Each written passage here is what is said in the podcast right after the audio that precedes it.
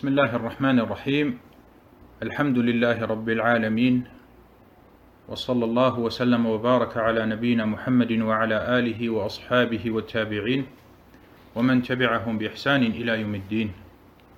Alles Lob gebührt Allah und Frieden und Segen seien auf unseren Propheten Muhammad. Hayakumullah und herzlich willkommen zur vierzehnten Sitzung der Lesung des Buches Bulugh al-Maram Min Adillati al-Ahkam, und das ist die vierzehnte Sitzung bei Kitab al-Salah, das Buch des Gebets, und wir sind weiterhin bei dem Unterkapitel Babul Adhani wal Iqamah, und wir werden inshallah heute dieses Unterkapitel abschließen, nachdem wir drei Hadithe gelesen haben. Naam, iqra. بسم الله الرحمن الرحيم الحمد لله رب العالمين وصلى الله وسلم وبارك على نبينا محمد وعلى آله وصحبه أجمعين أما بعد فبأسانيدكم أحسن الله إليكم إلى الحافظ ابن حجر رحمه الله تعالى قال وعن أبي هريرة رضي الله عنه قال قال رسول الله صلى الله عليه وسلم المؤذن أملك بالأذان والإمام أملك بالإقامة رواه ابن عدي وضعفه وللبيهقي نحوه عن علي من قوله. نعم أحسنت. Das ist der Hadith Nummer hundertdreiundsechzig. Abu Huraira, möge Allah mit ihm zufrieden sein, berichtete, dass der Gesandte Allahs, Allahs Segen und Frieden auf ihm, sagte: Dem Gebetsrufer steht der erste Gebetsruf eher zu, in Bezug auf die Zeit, wann er gerufen wird, und dem Vorbeter steht der zweite Gebetsruf, Al-Iqama, eher zu und wann dazu gerufen wird. Überliefert von Ibn Adi, der ihn als schwach einstufte, und Al-Bayhaqi überlieferte Ähnliches über Ali, möge Allah mit ihm zufrieden sein, der das mit seinen Worten wiedergab. Es geht in diesem Hadith um folgende Thematik. Wir haben einmal den Adhan. Wer hat hier das Hauptrecht hinsichtlich des Adhans, wann er ihn ruft? Dies ist der Muezzin, der Gebetsrufer, weil er weiß, wann die Zeit eintritt, und das ist sein, seine Aufgabe, dass er den Adhan ruft. Und deswegen steht ihm der Adhan eher zu als jedem anderen. In Bezug auf die Iqama, das ist der zweite Gebetsruf, wenn man dann das Gebet oder kurz bevor man das Gebet verrichtet, die Iqama steht am ehesten dem Vorbeter, dem Imam zu, weil dieser bestimmt, wann das Gebet verrichtet werden soll. Meistens ist es so, der Muezzin ruft zum Gebet.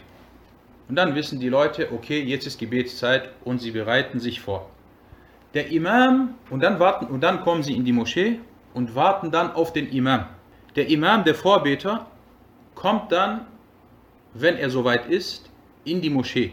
Und er sagt, Aqim, ruf oder sprich jetzt die Iqama. Darum geht es in diesem Hadith. Naam. Wir beginnen zunächst einmal, wie immer, mit den Hadith wissenschaftlichen Nutzen, welche wir aus dieser Überlieferung übernehmen oder entnehmen. Der Überlieferer ist Abu Huraira, und in Bezug zu seinem oder auf, auf seinen Namen gab es, hinsichtlich seines Namens gab es verschiedene Ansichten. Es wurde gesagt Abdurrahman ibn Sakhar, und es wurde gesagt Abdullah ibn Amir. Und er ist bekannt mit seiner Kunya oder durch seine Kunya.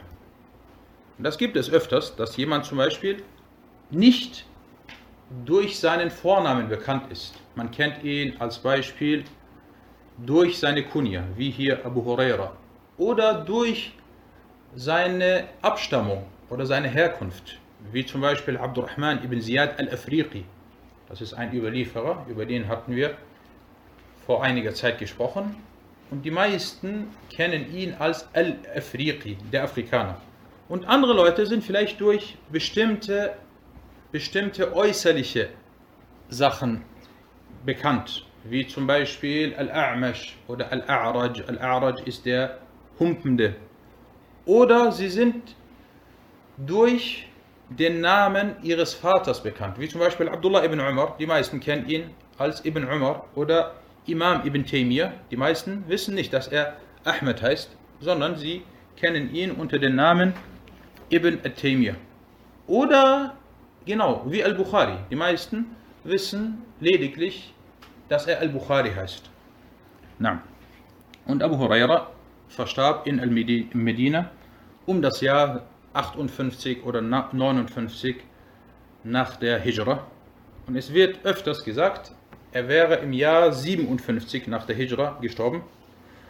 Und das ist, Allahu A'lam, das muss, müsste genauer geprüft werden, weil was feststeht, ist, dass Aisha ungefähr im Jahr siebenundfünfzig oder achtundfünfzig nach der Hijra gestorben ist, vor Abu Huraira. Weil Abu Huraira hat das Totengebet auf Aisha verrichtet. Und danach ist er gestorben. Na, dieser Hadith wurde hier vom Autor Ibn Hajar auf zwei Arten überliefert. Einmal in Form des Marfu', dass der Prophet wassalam, das gesagt hätte. Und einmal in Form des Mawquf, dass das die Worte von Ali seien und nicht die Worte von dem Propheten sallallahu alaihi wasallam. Und der erste Hadith, also dass er marfu' sei, dieser ist schwach. Die Mawquf-Überlieferung über Ali dagegen, diese ist authentisch. Dieser Hadith wurde von Ibn Adi in seinem Buch Al-Kamil fi al-Du'afa überliefert. Und dieser Ibn Adi gehört zu den bekannten Hadith-Gelehrten und den Nuqat. Er hat im dritten vierten Jahrhundert nach der Hijra gelebt und er hat ein großartiges Werk verfasst. Das nennt sich Al-Kamil fi al-Du'afa. Das gehört zu den drei wichtigsten Werken in Bezug auf die schwachen Hadithe. Und darin erwähnt er, wie erwähnt, schwache Überlieferungen, wie zum Beispiel diesen Hadith. Und der andere Wortlaut, dass der Hadith Mawquf auf Ali zurückzuführen ist, dieser wurde von Abu Bakr al-Bayhaqi in seinem großen Werk As-Sunan al-Sughra überliefert. Der Hadith wurde über die Überlieferungskette von Sharik al-Qadi, dieser über Abu Salih und dieser über Abu Huraira überliefert. Was Abu Salih angeht, so ist dieser einer der drei großen Schüler von Abu Huraira und einer der Mukfirin. Mukfir bedeutet jemand, der viele Hadithe überliefert. Und er ist, wie gesagt, Mukfir. Er hat hunderte von Hadithen über Abu Huraira überliefert. Und dieser Abu Salih, sein Name ist Dhakwan As-Samman As-Zayyat. Und er hatte drei Söhne. Alle drei waren ebenfalls Leute des Wissens und ebenfalls Hadith-Überlieferer. Und das ist eine große Huld, die Allah subhanahu wa ta'ala manchen Leuten zukommen lässt. Er gehört zu den Leuten des Wissens. Er liebt das Wissen. Und Allah subhanahu wa ta'ala gibt ihm dann die Ehre, dass seine Nachkommenschaft, seine Söhne ebenfalls zu den Leuten des Wissens zählen. Und er sieht das mit seinen eigenen Augen. Und was gibt es Schöneres, als zu sehen, dass diese Sache, an der du hängst, und dieser Abu Salih war ein großartiger Mann, rahimahullah, und seine Söhne zählten ebenfalls zu den Überlieferern. Und deswegen gibt es sehr oft die Kette, dass einer seine Söhne über ihn und er dann über Abu Huraira überliefert. Und er wird als As-Zayyat bezeichnet. Zayyat bedeutet Zayd, also ist auf das Wort Zayd zurückzuführen. Zayd al-Zaytun, Olivenöl. Und er pflegte, er lebte in Al-Medina und er kam aus Al-Medina, aber er pflegte regelmäßig in den Irak zu gehen, nach Al-Kufa und dort mit Olivenöl zu handeln. Ich weiß jetzt nicht, ob er das Olivenöl aus Al-Kufa nach Medina gebracht hat oder andersrum. Aber er reiste öfters nach Al-Kufa Und deswegen hat er zwei Arten von Leuten, die über ihn überliefern. Zum einen sind es die Leute aus seiner Stadt Al-Medina, wie zum Beispiel seine Söhne. Diese überliefern über ihn. Und zum anderen Leute aus Al-Kufa. Und deswegen zählt zu den authentischsten Überlieferungsketten Al-A'mash. Und dieser Al-A'mash kommt aus, aus Al-Kufa. Über Abu Salih, dieser Abu, über Abu Huraira. Also subhanallah, sein, sein Handel, den er betrieben hat, war gleichzeitig ein Grund, dass die Leute in Al-Kufa ihn als Verbindung hatten zu Abu Huraira, wie zum Beispiel Al-A'mash. Und dieser Handel hat dann auch dazu geführt, dass diese Kette Al-A'mash über Abu Salih, über Abu Huraira zu den stärksten Überlieferungsketten überhaupt zählt. Na, und hier haben wir einen Überlieferer, der über Abu Salih überliefert. Das ist Sharik ibn Abdullah al-Qadi al-Kufi, also ein irakischer Überlieferer, der diesen Abu Salih dann im Irak getroffen hat. Dieser Sharik ibn Abdullah ist eine wichtige Persönlichkeit aus mehreren Gründen. Zum einen, weil er sehr oft in den Überlieferungsketten vorkommt, vor allem in Kutub as-Sunnah, bei Al-Tirmidhi und so weiter, An-Nasa'i kommt er oft vor. Und es gibt gewisse Persönlichkeiten und Überlieferer, die muss man kennen. Abgesehen davon, ob sie vertrauenswürdig sind oder eher schwach. Dazu zählt dieser Sharik, weil Sharik ist Mukfir und er ist Sahib Hadith. Dieser Sharik ibn Abdullah war ein frommer und rechtschaffener Mann und er war ein, ein Anhänger der Sunna. Im Bereich der Aqidah hatte er einen kleinen Fehler, dazu kommen wir später vielleicht nochmal ausführlich, und zwar, er zog Ali Uthman vor. Vor allem um das Jahr hundert bis hundertfünfzig nach der Hijra war in der Stadt Al-Kufa Al-Tashayyu' verbreitet. Tashayyu' bedeutet Shi'i, also jemand, der ein Schiite ist. Und damit ist nicht gemeint die Schiiten in der heutigen Zeit, sondern mit Tashayyu' unter den früheren ist Folgendes gemeint, dass jemand kommt und er liebt alle Sahaba, er ehrt alle Sahaba. Er sagt, Abu Bakr ist der erste Khalif, Umar ist der zweite Khalif. Dann aber sagt er, der dritte Khalif, dem die Khilafa eher zustehen würde, ist Ali. Und dann kommt Uthman. Und die richtige Ansicht von Ahlus Sunnah wal Jama'ah ist, dass sie sagen, an erster Stelle kommt Abu Bakr, dann Umar, dann Uthman, dann Ali.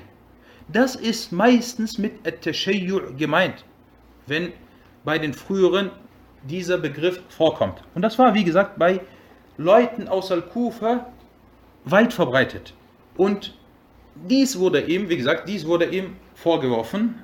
Aber was er in Bezug auf Abu Bakr und Umar gesagt hat, dazu kommen wir inshallah gleich in wenigen Minuten. Dieser Sharik ibn Abdullah ist ein umstrittener Überlieferer hinsichtlich seiner Einstufung. Und wir werden gleich wissen, warum. Weil es hierbei zu Unstimmigkeiten unter den A'imma kam. Yahya ibn Ma'in dachte gut von ihm und er stufte ihn als vertrauenswürdig ein. Ahmad ibn Hanbal sagte, er war intelligent, wahrhaftig, Saduq, ein Muhaddith, also ein Hadith-Gelehrter und streng gegen die Leute des Zweifels und der Neuerung. Er war also jemand der Sunna und er war streng gegen die Neuerungsträger.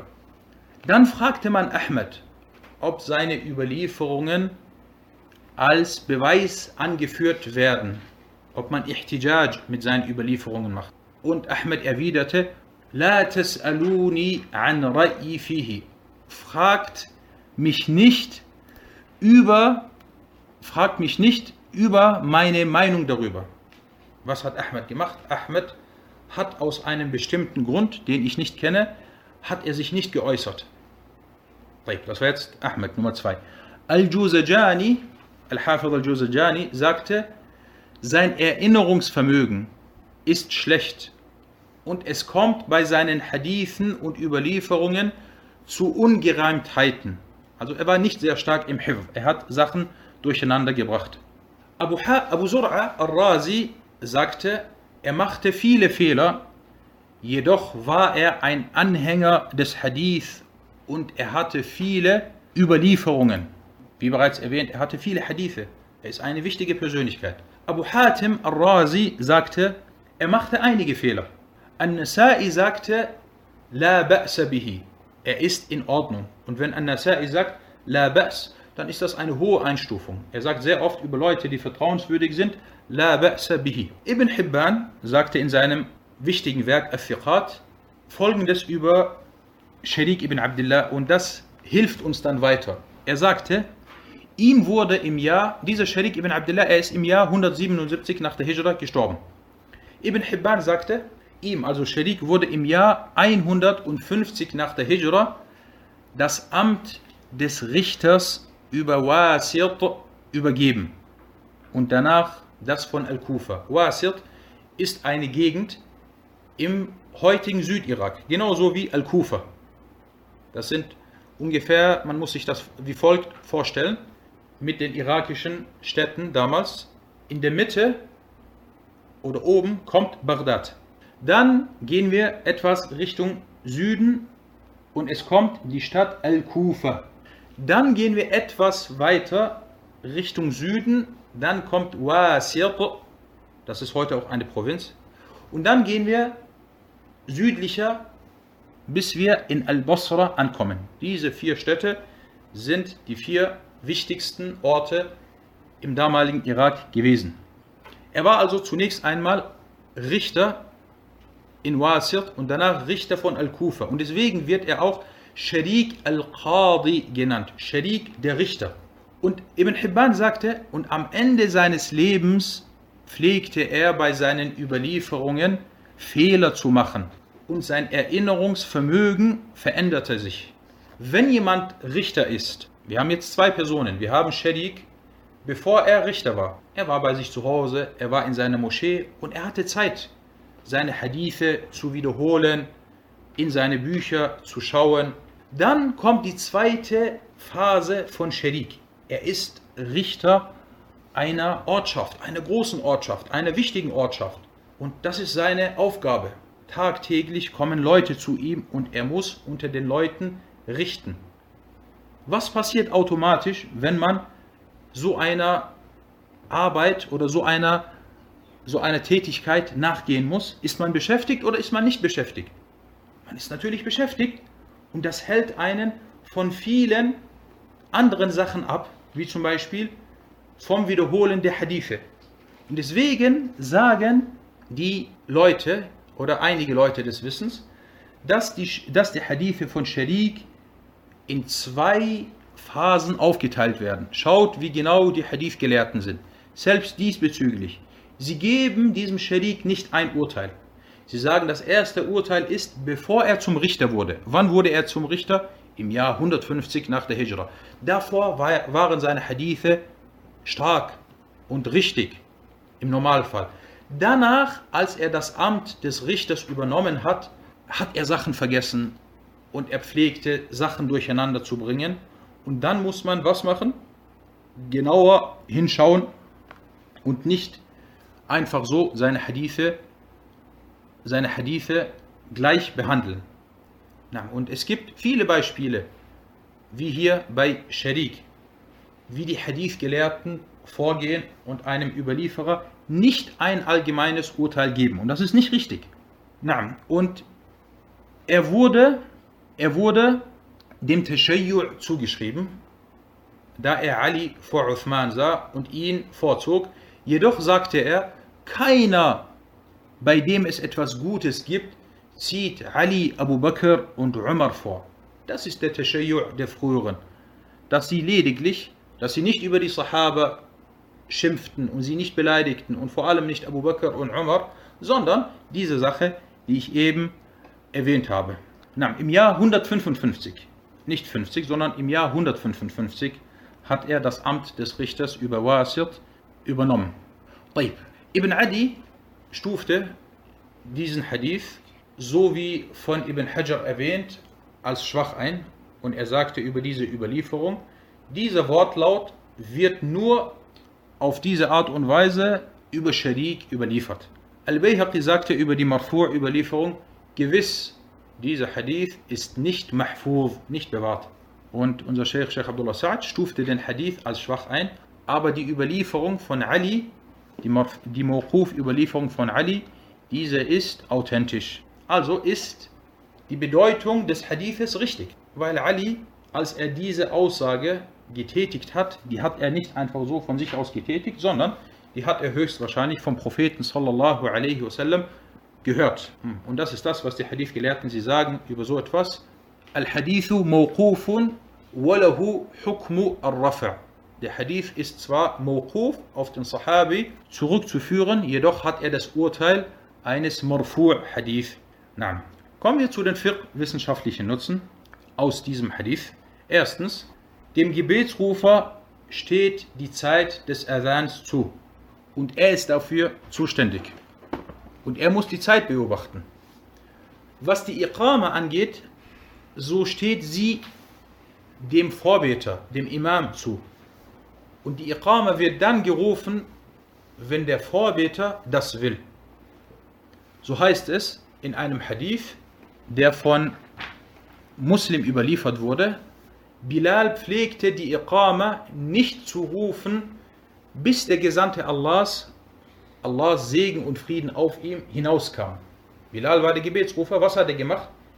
Wenn die Zeit für das Gebet eintraf, hat er zum Gebet gerufen, ohne hierbei jemanden zu fragen, weil das ist seine Aufgabe. Und dann hat er gewartet, bis der Prophet sallallahu alaihi wasallam hinauskommt. Und wenn er hinauskam, dann erst hat er die Iqama gerufen. In einem anderen Hadith heißt es, wenn die Iqama für das Gebet gerufen wird, dann steht nicht auf, bis ihr mich seht. Der Prophet ﷺ sagte also, steht nicht auf, bis ihr mich seht. Er kam dann aus, seiner, aus seinem Zimmer raus und wenn die Sahaba ihn sahen, dann erst sind sie aufgestanden. Kommen wir zu einigen Meinungsverschiedenheiten unter den Gelehrten. Wann steht man zum Gebet auf? Man ist jetzt in der Moschee und hat freiwillige Gebete zum Beispiel verrichtet. Dann hat man sich hingesetzt oder dann sitzt man. Und man wartet, bis die Iqama gerufen wird. Wann soll man aufstehen?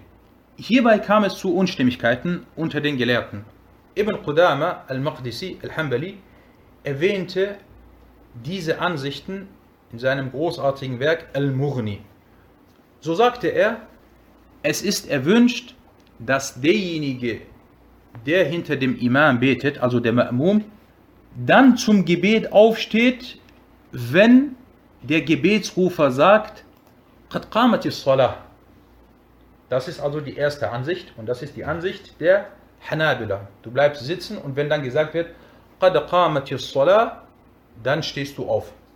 Die zweite Ansicht, Al-Shafi'i sagte, er soll dann aufstehen, wenn der Gebetsrufer mit der Iqama fertig ist. Du bleibst sitzen, bis der Muazzin, bis der Gebetsrufer die Iqama zu Ende gesprochen hat, dann stehst du auf. Und Abu Hanifa sagte, er soll dann aufstehen, wenn er, also der Muazzin sagt, Hayya ala salah, qad qamat as-salah, qad qamat as-salah, kurz davor, er sagt, wenn er sagt, Hayya ala salati, Hayya ala salah, qad qamat as-salah, qad qamat as-salah, Allahu akbar, Allahu akbar. Also, dann soll er aufstehen. Ihr seht, die Unterschiede sind minimal. Malik, das ist jetzt die vierte Ansicht, Imam Malik sagte, ich habe die ersten drei Ansichten, die ich erwähnt habe, die von Abu Hanifa, Al-Shafi'i und Ibn Qudama den Hanabila, diese wurden in Al-Mughni erwähnt. Malik sagte, ich habe hinsichtlich des Aufstehens der Leute zum Gebet nichts Bestimmtes gehört. Jedoch bin ich der Ansicht, dass dies von der Kraft der jeweiligen Leute abhängt. So gibt es unter ihnen den Schweren und den Leichten und sie können hierbei nicht alle gleich sein. Das wurde von Malik in Al-Muwatta erwähnt und das ist eine schöne Ansicht und zwar, dass man diese Sache, erstens, es gibt keinen genauen Beweis, wann man genau aufstehen soll. Und die Unterschiede sind minimal. Und Malik sagte, das unterscheidet sich. Der eine ist vielleicht etwas schwerer, schwerfälliger und er kann nicht sofort aufstehen und braucht etwas mehr Zeit. Und dann gibt es wiederum welche, die können sofort aufstehen. Und von daher soll man die Leute nicht alle gleich behandeln. Na, das soweit zu diesem Hadith. Kommen wir zum nächsten Hadith. Na, Iqra. قال المصنف رحمه الله تعالى وعن أنس رضي الله عنه قال قال رسول الله صلى الله عليه وسلم لا يرد دعاء لا يرد دعاء بين الأذان والإقامة رواه النسائي وصححه ابن خزيمة. أحسنت. Das ist der Hadith Nummer hundertvierundsechzig. Anas ibn Malik, möge Allah mit ihm zufrieden sein, berichtete, dass der Gesandte Allahs, Allahs Segen und Frieden auf ihm, sagte, das Bittgebet zwischen dem ersten und dem zweiten Gebetsruf wird nicht abgewiesen. Überliefert von An-Nasa'i, Ibn Khuzaima stufte ihn als authentisch ein. Es geht hier in diesem Hadith um die Dua, das Bittgebet. Und dass es Zeiten gibt, in denen das Bittgebet mit Allahs Erlaubnis nicht abgewiesen oder nicht abgelehnt wird. Das ist zwischen dem Adhan und der Iqama. Kommen wir zu den hadithwissenschaftlichen, oder beginnen wir mit den hadithwissenschaftlichen Nutzen aus dieser Überlieferung. Der Überlieferer ist Anas ibn Malik. Und über diesen, Anas ibn Malik, Abu Hamza ist seine Kunya, haben wir ausführlich gesprochen. Beim zehnten Hadith, er verstarb im Jahr dreiundneunzig nach der Hijra in Al-Basra. Er hat sich also im heutigen Südirak niedergelassen, außerhalb von Al-Basra, nicht direkt in der Stadt. Die Einstufung der Authentizität des Hadith. Der Hadith ist authentisch. Er wurde von Ahmad, Abu Dawood, Al-Tirmidhi, An-Nasa'i in Al-Kubra und Ibn Khuzaima überliefert. Eine Sache fällt uns vielleicht auf. Ibn Hajar hat hier nicht erwähnt, dass dieser Hadith auch von Abu Dawud und At-Tirmidhi überliefert wurde. Das hat er wahrscheinlich mit Absicht gemacht. Warum er das gemacht hat, dazu kommen wir inshallah gleich. Zweitens, dieser Hadith wurde von An-Nasa'i überliefert, jedoch nicht in seinem bekannten oder in seinem uns bekannten Sunnah-Werk, weil An-Nasa'i hat zwei Werke. Das muss man wissen. Er hat As-Sunan As-Sughra, die klein, das kleine Sunnah-Buch. Dieses wird Al-Mujtabah genannt. Und wenn normalerweise gesagt wird, überliefert von An-Nasa'i, dann ist dieses Werk gemeint. Al-Mujtabah mit circa viertausend oder fünftausend Hadithen. Er hat dann ein anderes Werk, das nennt sich Al-Kubra. Dieses Werk hat zwölftausend Hadithe. Das muss man erwähnen. Wenn An-Nasa'i einen Hadith in Al-Kubra erwähnt hat, dann muss man das zusätzlich erwähnen, weil, die, weil seine Manhaj nicht gleich ist. Wir sagen ja immer, wenn An-Nasa'i über einen Hadith schweigt, dann deutet das darauf hin, dass dieser Hadith zumindest salih ist, also zumindest, zumindest akzeptabel ist und brauchbar ist. Dies zählt, Wallahu A'lam, hauptsächlich, wenn er den Hadith in As-Sughra überliefert. In Al-Kubra, Allahu A'lam. Wobei unser Sheikh, Sheikh Abdullah Sa'ad, neigt dazu, dass er sagt, selbst für Al-Kubra gilt das. Na, kommen wir zu einigen Punkten in Bezug auf diesen Hadith. Erstens, der Hadith wurde über verschiedene Überlieferungsketten überliefert. Und dazu zählt unter anderem die Kette von Yazid ibn Surayya, dieser über Abu Ishaq, wer ist Abu Ishaq? Dieser über Burayd ibn Abi Maryam und dieser über Anas. Das ist die Kette von An-Nasa'i und die Kette, die hier erwähnt wurde, Wallahu A'lam, auch die Kette von Ibn Khuzaima. Naam, Abu Ishaq ist As-Sabi'i. Sahib al-Sira ist nicht Abu Ishaq. Naam, Abu Ishaq As-Sabi'i. Das ist mit, äh, mit Abu Ishaq gemeint. Naam. Abu Dawood hat ebenfalls den Hadith überliefert und er schwieg über seinen Hadith. Was normale, normalerweise darauf hindeutet, was haben wir gelernt? Wenn Abu Dawood über einen Hadith schweigt, dann deutet das normalerweise darauf hin, dass der Hadith bei ihm gut oder brauchbar ist. Aber es gibt Fälle, wo das nicht der Fall ist. Und jetzt kommt ein wichtiger Punkt, vor allem für diejenigen, die sich für diese Thematik sehr interessieren. Und wir haben in den letzten Jahren immer wieder das erwähnt. Schaut, was Ibn Hajar sagt. Und Ibn Hajar hat ein Buch, das nennt sich Neta'ij al-Afqar. Da erwähnt er, subhanallah, sehr, sehr schöne Regeln und Vorgehensweisen, die man sich als Qaida, also als, als Regel merken kann. Wie zum Beispiel das mit An-Nasa'i. Das mit An-Nasa'i. Wenn An-Nasa'i über einen Hadith schweigt, dann deutet das darauf hin, dass dieser Hadith brauchbar ist. Das hat Ibn Hajar in diesem Buch, Neta'ij al-Afqar, erwähnt. Hier schaut, was er sagt. Er sagt über den Hadith von Abu Dawood. Und das ist ein guter Hasan-Hadith. Jedoch ist er alleinstehend. Er ist gharib über diesen Überlieferungsweg. Abu Dawood hat aber über ihn geschwiegen. Und dies entweder, jetzt nennt er die Gründe, warum wahrscheinlich Abu Dawood über diesen Hadith geschwiegen hat. Entweder, weil er gut über Zayd ibn al-Ammi gedacht hat. Weil hier in der Überlieferungskette von Abu Dawood und von Al-Tirmidhi ist ein Überlieferer namens Zayd ibn al-Ammi. Und dieser Zayd ibn al-Ammi wurde von den allermeisten als schwach eingestuft. Warum hat Abu Dawood gestiegen, äh, geschwiegen? Der erste Grund könnte sein, weil er vielleicht gut über ihn gedacht hat. Erstens. Oder weil dieser bekannt für seine Schwäche ist. Wir haben gesagt, Abu Dawood schweigt über den Hadith, entweder weil er brauchbar und in Ordnung ist, oder weil in der Überlieferungskette ein Überlieferer ist, der sehr schwach ist.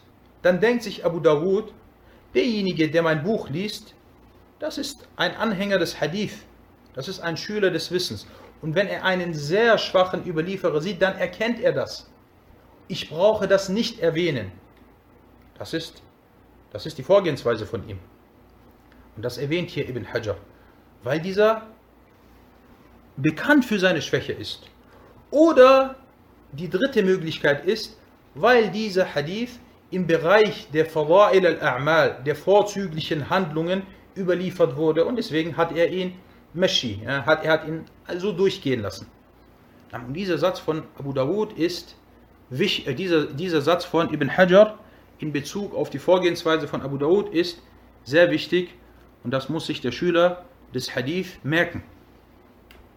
Al-Tirmidhi sagte, und Al-Tirmidhi überlieferte seinen Hadith über die gleiche Überlieferungskette wie Abu Dawood, über diesen, über diesen Zayd ibn al-Ammi, der schwach ist. Und deswegen sagte Al-Tirmidhi, der Hadith von Anas ist ein guter Hadith. Was hat Al-Tirmidhi gemacht? Er hat ihn nicht als authentisch eingestuft. Und er hat dann dadurch natürlich indirekt hingewiesen, dass er nicht authentisch ist, seine Kette, wegen diesem Zayd ibn al-Ammi. Ibn Khuzaima stufte ihn als authentisch ein, da er diesen Hadith in seinem Sahih-Werk überlieferte. Ibn al-Qattan al-Fasi sagte, seine Überlieferungskette ist gut, jayyid. Und Ibn Hajar, wie wir das hier sehen, stimmte der Einstufung von Ibn Khuzaima zu und er erwähnte anscheinend absichtlich nur die Überlieferung von An-Nasa'i und Ibn Khuzaima und nicht die von Abu Dawood und Al-Tirmidhi, da diese Schwäche beinhaltet. Und Sheikh Abdullah Sa'ad stufte den Hadith, der hier ist, als authentisch ein. Kommen wir zu den fiqh-wissenschaftlichen Nutzen aus diesem Hadith. Erstens, der Hadith deutet auf den Vorzug des Bittgebets zwischen dem Adhan und der Iqama hin. und dass das Bittgebet in dieser Zeitspanne nicht von Allah subhanahu wa ta'ala abgelehnt wird. Vielmehr wird es durch seine Huld angenommen. Zweitens, es ist erwünscht, zu solchen Zeiten vermehrt Bittgebete zu sprechen und diese gewaltige Gelegenheit auszunutzen, dass du dir vor Augen hältst, jetzt zu diesem Zeitpunkt wird das Bittgebet nicht abgelehnt und dass du dann Bittgebete sprichst. Drittens, ein Grund für diesen Vorzug, ein Grund für diesen Vorzug könnte darin liegen, dass derjenige, der zwischen dem Adhan und der Iqama Bittgebete spricht, sich im Gebet befindet, da er auf dieses wartet. In einem Hadith sagte der Prophet sallallahu alaihi wasallam: "La yazalu ahadukum fi as-salati ma damat as-salatu tahbisu." Derjenige, der auf ein Gebet wartet, so befindet er sich im Gebet, solange er darauf wartet. Das deutet darauf hin, dass man das manchmal machen sollte, früher in die Moschee zu gehen und auf das Gebet zu warten. Stell dir vor, du wartest fünf Minuten auf das Gebet. Das bedeutet, dass du dich in diesen fünf Minuten, als ob du dich im Gebet befindest. Stell dir mal vor, du gehst zehn oder fünfzehn oder dreißig Minuten früher in die Moschee. Das bedeutet, dass du, als ob du jetzt gerade im Gebet bist. Na, das soweit zu diesem Hadith. Kommen wir zum nächsten und heute letzten Hadith. Na, Iqra. قال المصنف رحمه الله تعالى وعن جابر رضي الله عنه أن رسول الله صلى الله عليه وسلم قال من قال حين يسمع النداء اللهم رب هذه الدعوة التامة والصلاة القائمة آت محمدا الوسيلة والفضيلة وابعثه مقاما محمودا الذي وعدته حلت له شفاعتي يوم القيامة خرجه الأربعة. طيب أحسنت. Das ist der Hadith hundertfünfundsechzig. Jabir, möge Allah mit ihm und seinem Vater zufrieden sein, berichtete, dass der Gesandte Allahs, Allahs Segen und Frieden auf ihm sagte: Wer den Gebetsruf hört und dann sagt, O Allah, Herr dieses vollkommenen Rufes und dieses zu verrichtenden Gebetes, gewähre Muhammad die Wasila und die Fadila und erwecke ihn und erwecke ihn zu der ruhmvollen Stellung, die du ihm versprochen hast. So steht ihm meine Fürsprache am Tag der Auferstehung zu. Es geht also überliefert von den vier. Mit den vier ist gemeint Abu Dawood, An-Nasa'i, Al-Tirmidhi und Ibn Majah. Es geht hier in diesem Hadith darum, wenn man den Adhan gehört hat, soll man dieses Bittgebet sprechen. Und wenn man dieses Bittgebet spricht, steht einem die Fürsprache des Propheten sallallahu alaihi wasallam am Tag der Auferstehung zu. Kommen wir zu den Hadith-wissenschaftlichen Nutzen aus dieser Überlieferung. Erstens, der Überlieferer ist Jabir ibn Abdullah und dieser Jabir ibn Abdullah gehört zu den Mukthirin, zu den Sahaba, die viele Hadithe überliefert haben, und er verstarb im Jahr achtundsiebzig nach der Hijra. Vielleicht schaut Musahim nochmal nach, ob es achtundsiebzig oder achtundsechzig war. Und dieser Hadith ist authentisch. Er wurde nicht nur von den vier überliefert, sondern auch noch von Al-Bukhari und von Ahmed. Also Al-Bukhari hat auch diesen Hadith überliefert. Ich weiß nicht, warum Ibn Hajar das nicht erwähnt hat. Er hat lediglich gesagt, Akhrajahu al-Arba'a. Es kann sein, Wallahu a'lam, dass das vielleicht ein, dass er das vielleicht vergessen hat. Oder dass er das gesagt hat oder erwähnt hat, aber es wurde in dem Manuskript nicht erwähnt.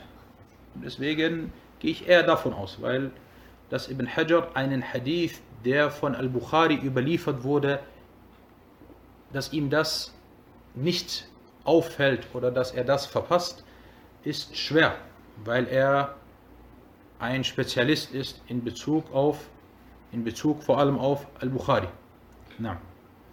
Der Hadith, naam, also Jabir, achtundsechzig nach der Hijra ist er dann gestorben und nicht achtundsiebzig nach der Hijra, auch wenn es hierbei verschiedene Ansichten gab. Der Hadith wurde über die Überlieferungskette von Shu'aib ibn Abi Hamza, dieser über Muhammad ibn al-Munkadir und dieser über Jabir überliefert. Al-Tirmidhi sagte, der Hadith von Jabir ist ein guter und alleinstehender, also Gharib Hadith. Und er zählt zum Hadith von Muhammad ibn al-Munkadir.